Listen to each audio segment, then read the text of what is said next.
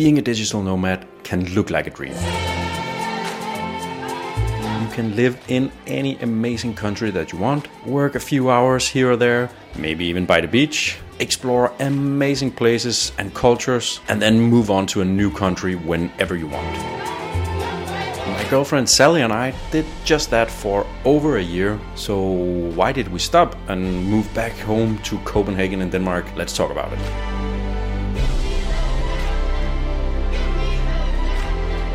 We actually kind of stumbled into being digital nomads. Before going nomadic, I started doing freelance photo and video gigs, and Sally, my girlfriend, was doing freelance social media marketing jobs. And well, we both did this as kind of side hustles alongside our studies and our real jobs. But we were kind of reaching a point where we realized that working these 9-to-5s that we were studying for just wasn't for us. We wanted to go all in with our businesses and just have more freedom in our lives and not be stuck working 9-to-5 for someone else.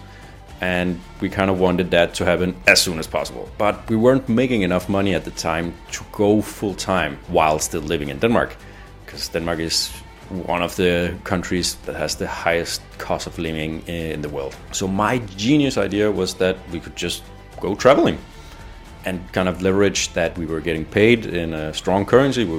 Most of our clients are from Denmark, so would pay in Danish krona. And so that's just what we did. And voila, I guess we were now digital nomads.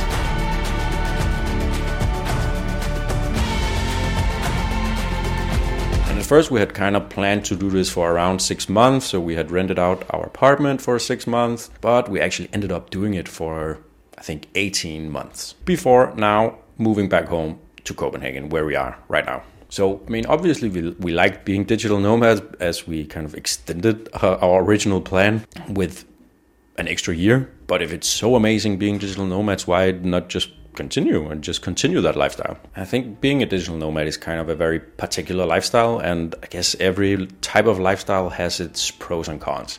And for us, some of the pros were that we would be able to live comfortably for a lot less than we would be able to here in Denmark. We were able to travel a lot.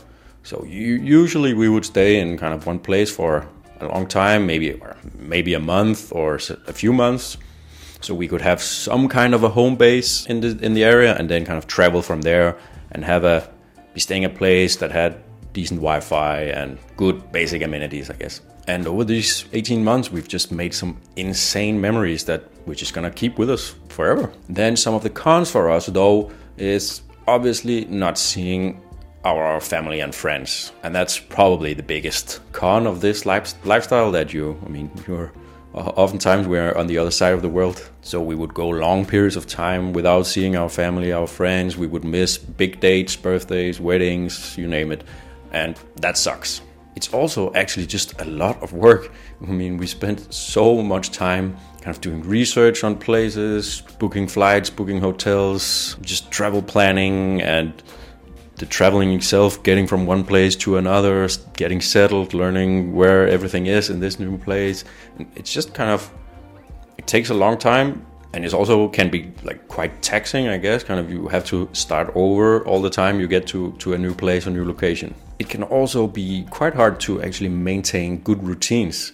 Of course, it's always a choice, I guess, but it's a lot easier for us to keep good habits and routines if we're in an environment that's kind of set up for us to do just that. I also think that we got, towards the end at least, a little bit experience numb, if you can call it that. Because we were doing so many amazing things and seeing incredible places like all the time, it would just become the norm. We wouldn't be that amazed when we would go to an incredible waterfall or stay in an incredible villa or something, because now this was just the norm for us.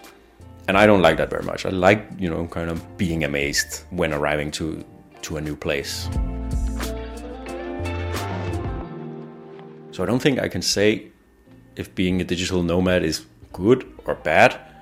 For us now, it's just the time for the next phase. So we loved the time we were spent as being digital nomads, but now we're also really ready to just move on and to this next chapter or phase where we are staying here in Copenhagen, having this as our real home base, close to our friends and family, and then being able to travel as much as possible from here. Because in the end, I think for us, what's most important is that freedom to choose how we live our lives. So is it really worth becoming a digital nomad? And I think that's a very personal question that only you can answer, but you will never know if you don't try it.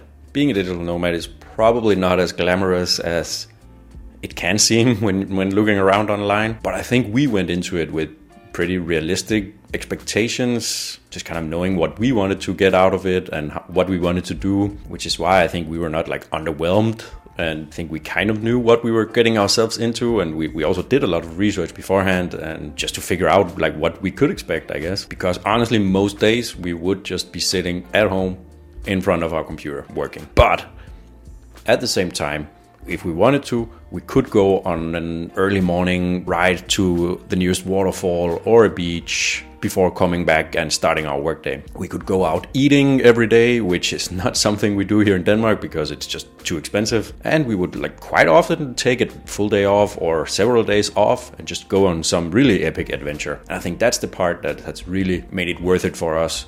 Is all the adventures and everything we have experienced while being digital nomads. So how about you? Could you ever see yourself becoming a digital nomad? Let me know down in the comments, and I will see you in the next one.